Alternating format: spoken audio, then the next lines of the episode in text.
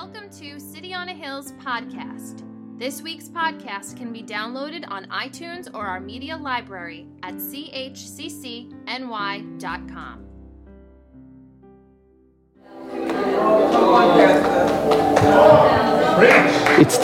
It's taken me 18 years to step over the line and really trust God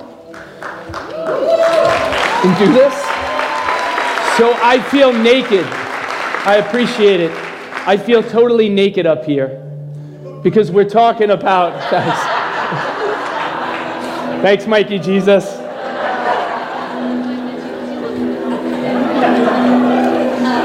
Can I take off my mask? Naeem brought this out in open church.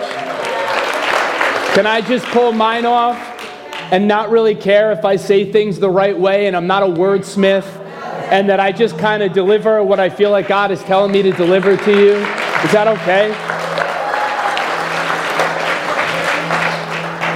okay? And if you know me, it's hard because I like everything done in a certain way, in a certain fashion, and then to walk in and really trust God. I know this is what He's had for me for a long time, and it's my reputation. Right, there are things, the pride that's inside of me and things that I want to be in control, right? I want to be in control of things, like the remote control, like you like the remote control at home and you want to control things. You think about your remote control at home? You ever think about those remote controls? Remember when you were kids, people, if you're over the age, maybe at 40, right? There was no such thing as a remote control. Your parents wanted you to change something on the TV. Get up. Click, click, click, click, click, right? You like kind of change the, right? You change it, and then you sit back down, and your dad would say, get up, the volume's not high enough. You get up again, and you trudge over to the TV set, right? That remote control, we want control sometimes, and it feels good to just give up control. And I'm just going to pray, Holy Spirit, Lord, I know you're here, you're palpable. I'm thankful that you were here even before we got here. You were here on Wednesday night, but you were here on Thursday, and you were here on Friday, and you were here on Saturday. Oh Lord, I'm thankful for your word that the grass may wither, the flower may fade, our clothes may be outdated one day, they're not in style anymore, but I'm thankful that your word stands forever. I'm thankful we can look at your word and there's power in your word. Spirit of the living God, I'm thankful that you can come in today and move on lives and you can change lives. You can change the order and the routine of what we do and how we do it and things that feel stagnant and monotonous. You're coming in and breathing new life into the church. And not only, may I say, church, it is not only City on a Hill Community Church, but I thank you, Spirit of the Living God, that you're breathing on your church in general, that there is awakening, there is a new awakening that is taking place here. Lord, I'm thankful that there is a reformation that is coming to the church, that there is a change of the way that we've been doing things and putting things in old wineskins, that you want a new thing, you want the new thing. And new wineskins. Oh Lord, may we see it. May we feel it even starting as we have in open church meetings. Lord, this is just a continuation of the body coming together, how good and pleasant it is for the brethren to dwell in unity. And Lord, we are a united front coming in. We are united. And I'm thankful for that, Lord, but I'm thankful for what you want to do. Amen. And I don't know, listen, I don't know if I'm speaking for 5 minutes. I don't know if I'm speaking for 20 minutes. I don't know, but that you okay with that too? So church may end a little bit earlier than usual. Are you upset by that? I know you're accustomed to, you want longer sermons. I get emails and text messages all the time. Pastor, I wish you'd speak for over an hour. So I'm trying to get there. But here's what I think God has for us. And we've been in this series on the book of Acts. Now again, this is fun to have no notes and to kind of just roll with this. But I've been in the story of a guy that if you weren't here last week, I gave a sermon and God really ministered to us, man, in a lot of ways and talking about taking the masks off and our true self and our false self. And I was going into a relationship, kind of like a marriage seminar this morning based on a story in Acts that we're doing that another day. But we talked about Ananias and Sapphira last week, and we said, you don't hear sermons on this stuff. And this, what I'm going to talk about, I think what God is telling me to talk about, you don't really hear sermons on this guy Stephen in the book of Acts. You don't. I've looked. I look around and you read, and there's not even a heck of a lot in the commentaries of this character who becomes the first martyr in the church.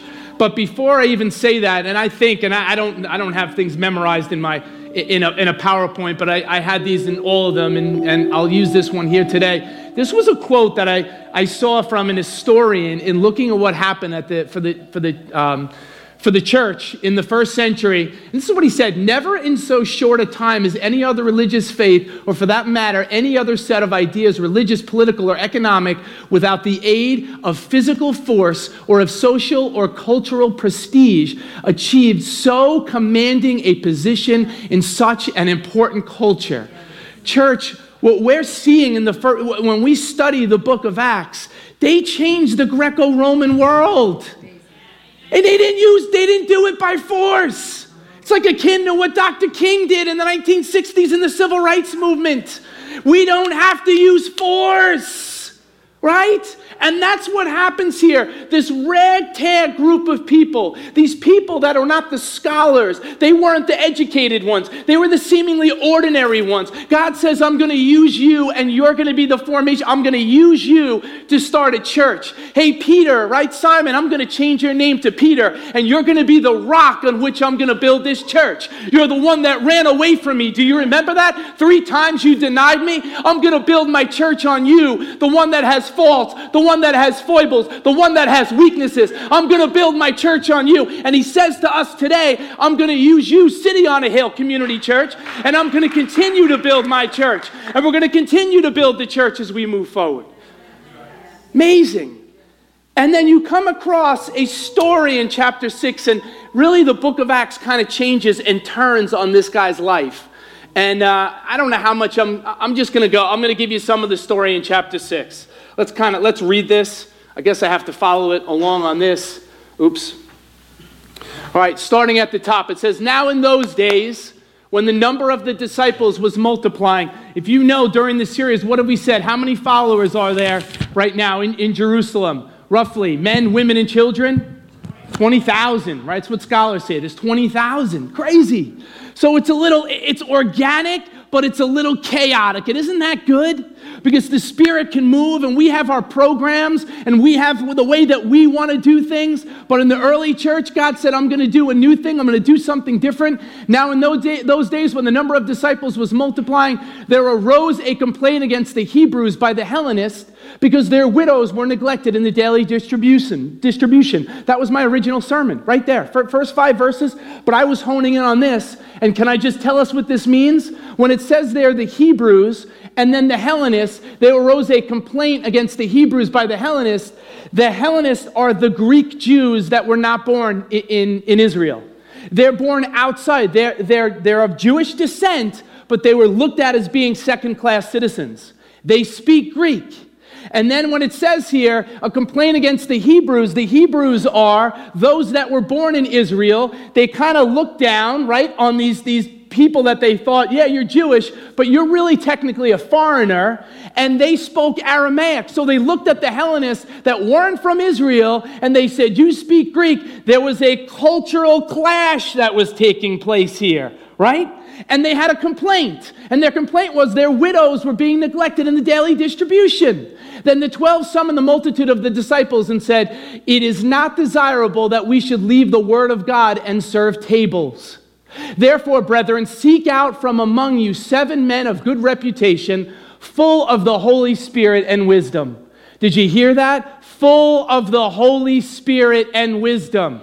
I emphasize that first part, full of the Holy Spirit, the third member of the Trinity, the shy member of the Trinity, the forgotten member of the Trinity. He is God, and He lives inside of us. The power that we have that lives inside of us. Of course, you want these followers to be full of the Holy Spirit and wisdom, whom we may appoint over this business, but we will give ourselves continually to prayer and to the ministry of the word. Who do you think was the one that said this? Who said this? But we're going to give ourselves continually to prayer and to the ministry of the word. Who would have been the one that would have been outspoken enough to probably just come out and say, this is what we're doing here? Peter, right? So I kind of see Peter. See, Peter, who's probably made a run to, he's done. I'm like, dude, I went to Chick-fil-A. I'm done bringing food back. I went to the falafel house. I'm kind of done, right? Let's just figure this out here. Let's get some other people that are going to go take care of this because we're done doing it. There are other pressing matters for us. And then the text goes on. It says, and the saying pleased the whole multitude, and they chose Stephen, a man full of faith and the Holy Spirit, and Philip, and Prochorus, and Nicanor, and Timon from the Lion King, and Parmenas, and Nicholas, a proselyte from Antioch, all names, by the way, for babies, if they're all available, whom they set before the apostles, and when they had prayed, they laid hands on them. Then the word of God spread, and the number of the disciples multiplied greatly in Jerusalem, and a great many of the priests were obedient to the faith. And I love the fact that I underline this here, because Stephen is the only one that we hear anything about any real description. It says, Stephen, a man full of faith, the Holy Spirit again. There it is. And here is this guy, Stephen, who's kind of an up-and-comer with the apostles. You have the Jameses and the Johns, and you have the Peters and the Bartholomews, but then there's a new class of individuals that have become disciples. He's a Hellenist. He's really technically an outsider. He speaks Greek. He's like Philip. And here is this guy, and he rises up, and he gets in the mix here, and he's going to be used by God in such a mighty, mighty way. And then the text goes on here, finally. Oh, wait, I read that last part to you. And you see this guy. What happens here? From chapter 6, we see there's a problem that's going to arise in the church. And the problem is going to be that Stephen is going to debate some leaders, right? He's going to debate some leaders. And the problem is going to be he's going to debate these guys in a synagogue, and they're going to start to go at it with him. And the interesting thing is, right here when it says they arose, there arose in the synagogue of the freedmen, Cyrenians, Alexandrians, and those from Cilicia and Asia, disputing with Stephen. He's debating them. And I love what the text says. And they were not able to resist the wisdom and the spirit by which he spoke. How powerful is that? That they were getting disputatious with him, and they're going back and forth, and they couldn't keep up with this guy because he was full of the Holy Spirit, and he was under the leadership of the Spirit, and he trusted the Spirit. And the Spirit was living and moving and having his being in Stephen and doing what God wanted to have happen.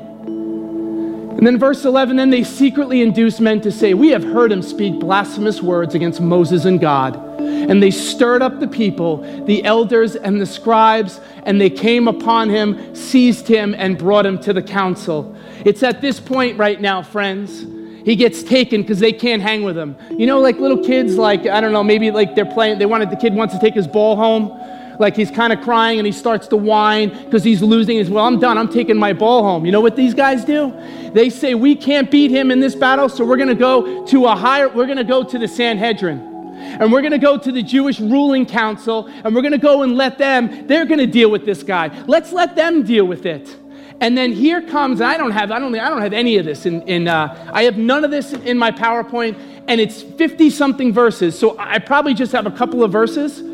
You got to see it's the longest sermon delivered in the book of Acts, right? It's the longest sermon in chapter 7. Stephen gets up in front of the Jewish ruling council and he delivers a sermon for the ages. A man that had been studying for a couple of years, the text doesn't tell us, but scholars tell us it was probably about 7 or 8 years that Stephen grew up. Stephen grew up with people around him watching him. Oh, that's Stephen right there. That's Stephen who does all the little things.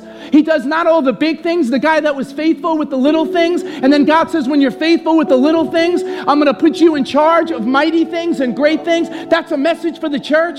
That may we be a people that do the little things, and may we be really good, and maybe nobody sees us, but I see Stephen as somebody that sends that message to us today. Be faithful in the little things, and then I can give you more responsibility in the kingdom. I can give you more anointing in the kingdom.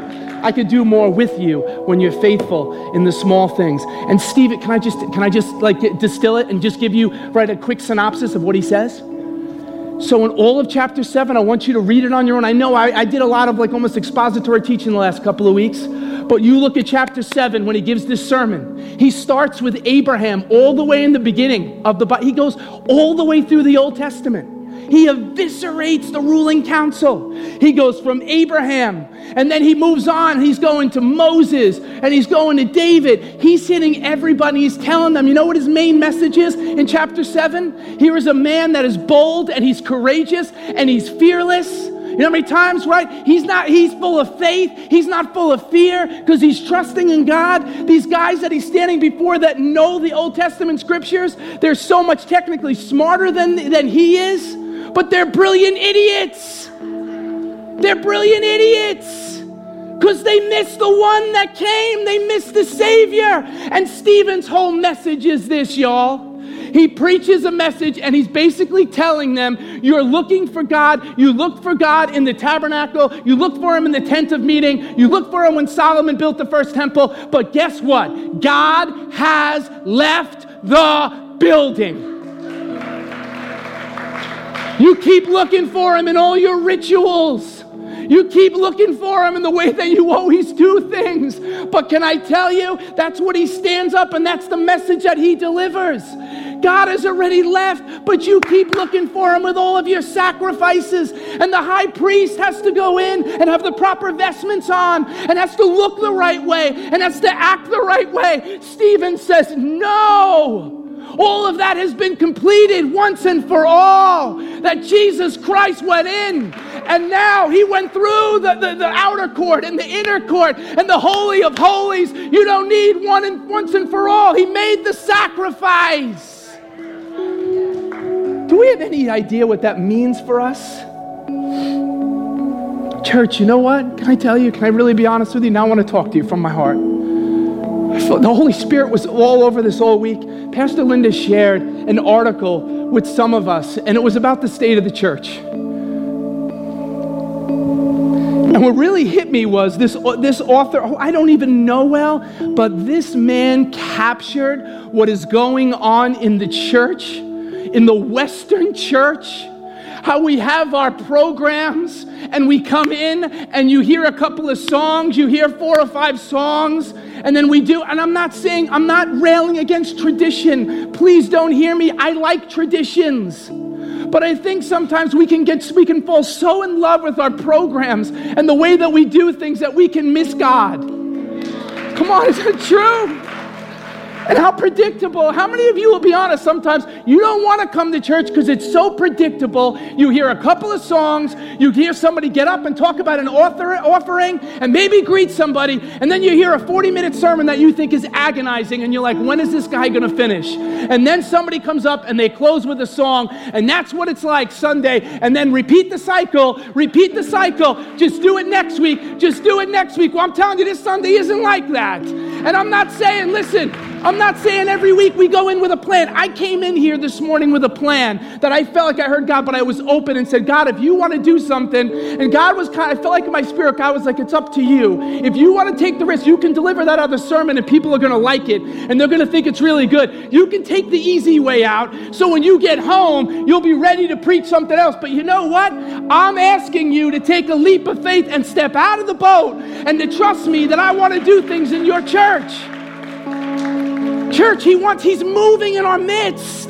When I come into a meeting on Wednesday night and I see people get up and I see masks come off. Where's my mask? I saw so many masks come off on Wednesday night. People got up and they were real.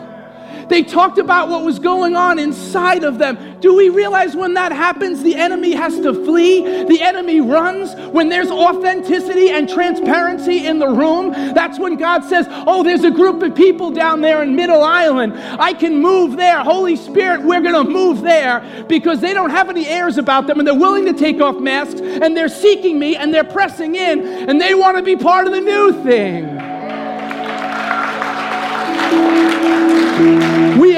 We ask. I don't even know what this is going to look like week and out, but all I know is that God is calling the church to something different. Why do you think there are so many? Every time we turn around, there's another pastor. There's another, a lot of them are evangelical, and it's not fair that we shoot the wounded. We shoot the wounded, and it's not right. But I'm telling you, God is shaking, as Pastor Linda has said for years, God is shaking everything that can be shaken. And where the churches look like it has it together, it's as if God is saying, I'm in control of my church, and I'm going to show you and do a mighty thing in the last days as I pour out my Spirit. He wants to do something new, church. He wants to do something new. Can we get to the end of Stephen's sermon? Can I show you the end of his sermon? I don't know if you're bored to death listening to this, but I'm just talking to you as one of your pastors from my heart. Verse 51, this is the end of the chapter. I love this. This is when it all it comes to a head. He has set them up. He's talking. He's telling them, giving them the Old Testament. And look what they say, the teachers of the law. You stiff-necked and uncircumcised in heart and ears. You always resist the Holy Spirit. Oh, Lord, may there not be said of us, may we not resist you. As your fathers did, so do you. Which of the prophets did your fathers not persecute? And they killed those who foretold the coming of the Just One, of whom you now have become the betrayers and murderers, who have received the law by the direction of angels and have not kept it. When they heard these things, they were cut to the heart, and they gnashed at him with their teeth. Gnashed at him. Can you imagine the anger and the vitriol that is inside of these individuals as they're listening to this man? And you know why they're upset? Because he's confident, and he's bold, and he's not afraid. Wow. Where was I? When they heard these things, right? And then 55. But he, look at this, here it is. He's full of the Holy Spirit. I think we see a theme with this life of Stephen. This guy who rises up the ranks, he's full of the Holy Spirit, and he gazed into heaven and saw the glory of God and Jesus standing at the right hand of God. Amen. And said, look, I see the heavens opened and the Son of Man standing at the right hand of God. Then they cried out with a loud voice, and they stopped their ears and ran at him with one accord, and they cast him out of the city and stoned him. And the witnesses laid down their clothes at the feet of a young man named Saul. And they stoned Stephen as he was calling on God and saying, Lord Jesus, receive my spirit. Then he knelt down and cried out with a loud voice, Lord, do not charge them with this sin. And when he had said this, he fell asleep. How come people don't preach this? How come people don't preach this story?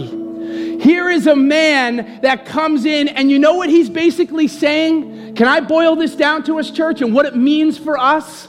He's basically saying, he's looking up and he's saying, the heavens are open. Did you hear us sing the song today about open heavens? Do you know that the heavens are open right now for us? That the heavens are open for you, for your bodies, for your minds, for the situation that you have going on, that the person on your right and on your left, they don't know about? That situation with your kid, that situation in your marriage. Do you know the heavens are open right now? And Stephen is looking and he's gazing into heaven, and that's why they are incensed. Because he's saying, listen, it's not only available for me, but it's also available for you.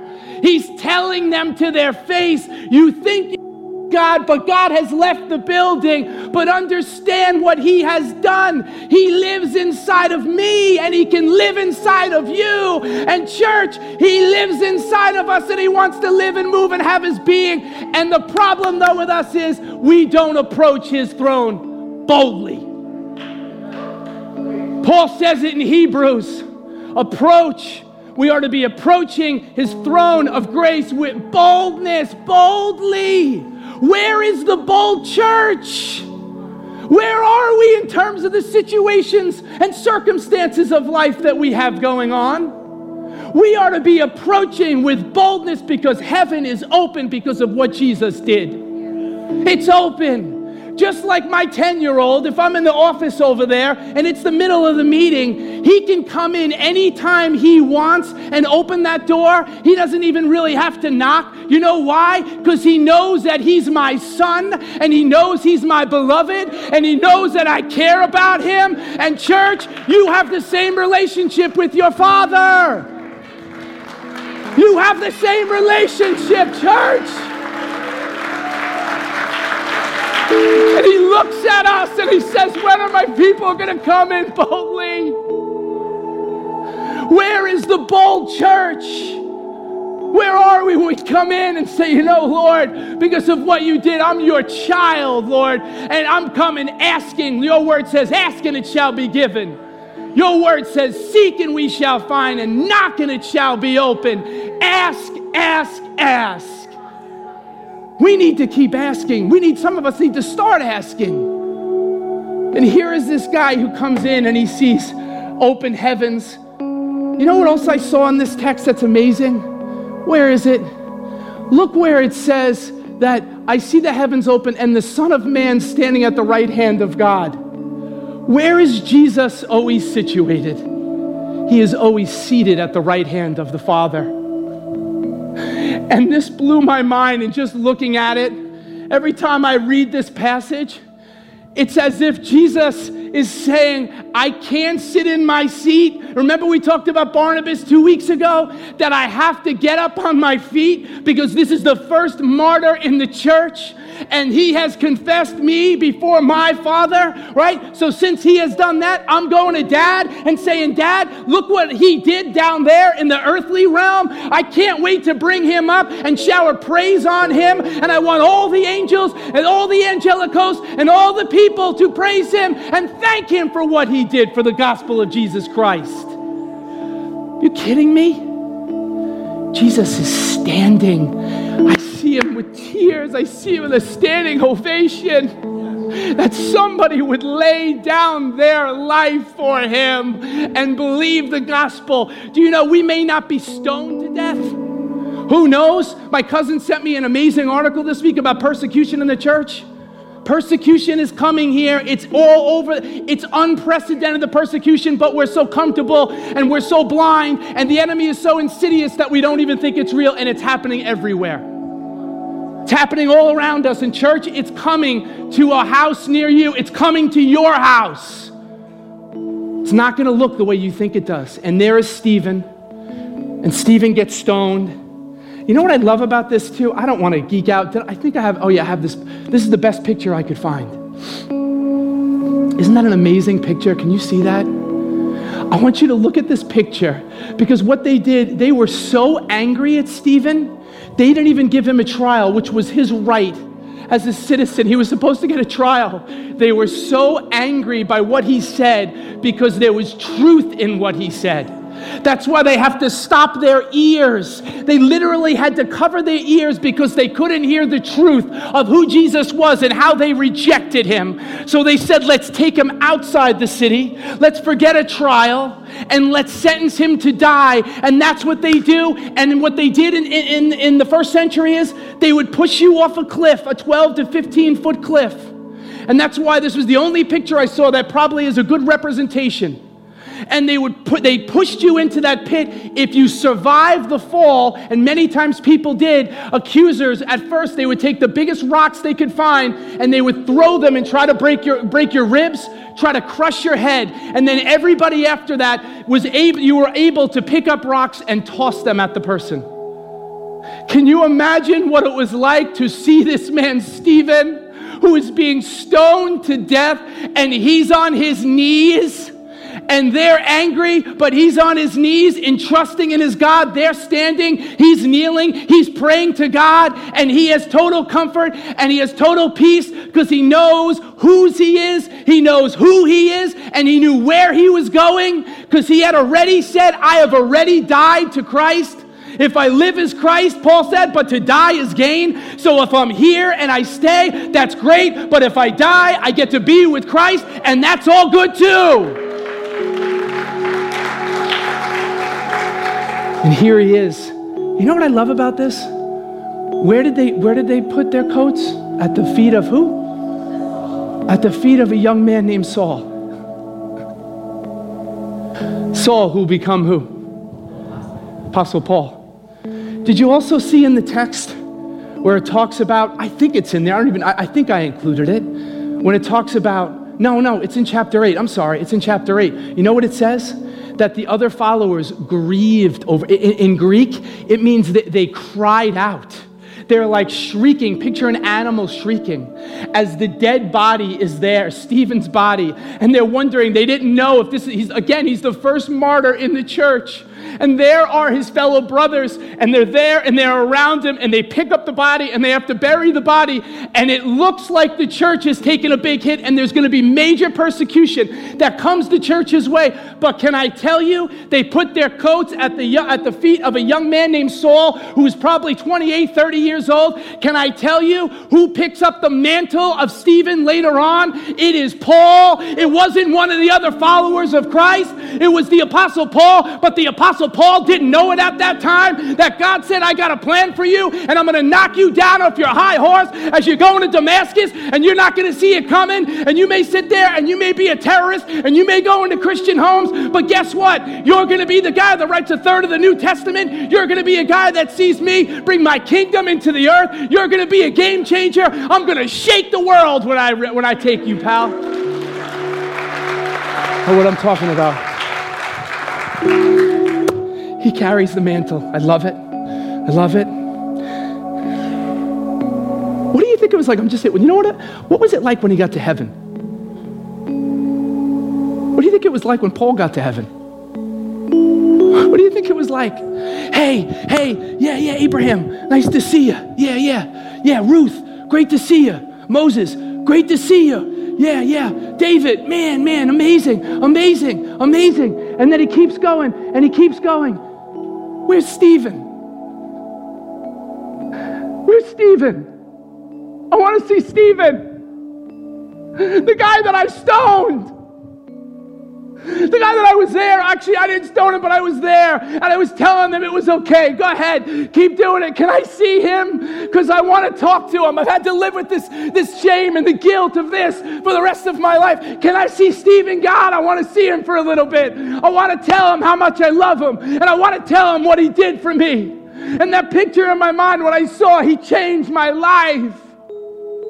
I want to see him, Lord.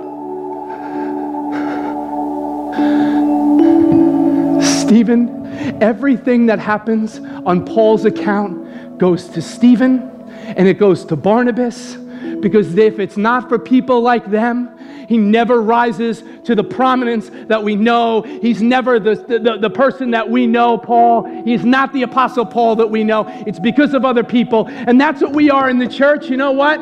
We have to be getting down, and you have to climb over our backs, that this is a team effort. This isn't about one superstar and the new move of God that is coming in. I'm sorry. What you see on TV screens, when you see it's one person, and it's the church built around that one person, and it's all about them. Is that person speaking? Is that person doing this? The new move of God is going to be the church the way it was intended to be, like we saw in the first century. It's going to be men and women. It's going to be black and white. It's going to be young and old. It's going to be people that know the Bible so well. It's going to be people that don't know the Bible at all. There is a move of God that is coming. We're seeing the beginning of it. It's not going to be business as usual. It's not going to be what we've seen before. And let me tell you, taking a risk today, you know what? This isn't really a risk. It would have been a risk for me to not do this today and not rip up my message and tell you the truth of what God wants to do. I couldn't even move 2 hours ago. I couldn't even stand on my feet. And I'm not saying I'm perfectly healed right now, but I know that His life lives inside of me, and His life is moving in my body, and His life is moving in my mind. His life is moving by His Spirit. Church, are we ready to see some miracles take place? Are we ready to see things happen in the church that we haven't seen in a long time? Are we ready to do away with boring church services where everything is orchestrated and everything is planned out? Can we let the Spirit move?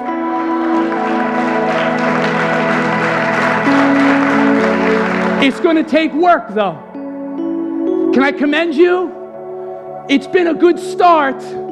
It's been a real good start, but it's not start. It's how you finish, like that guy at the 1968 Mexico City Olympics. Can I tell you that story? I probably told it years ago, but it just hit me in my spirit. Can I tell you the story? Mike, is it all right if I tell them? It's the marathon. It was the last event, Mexico City, right?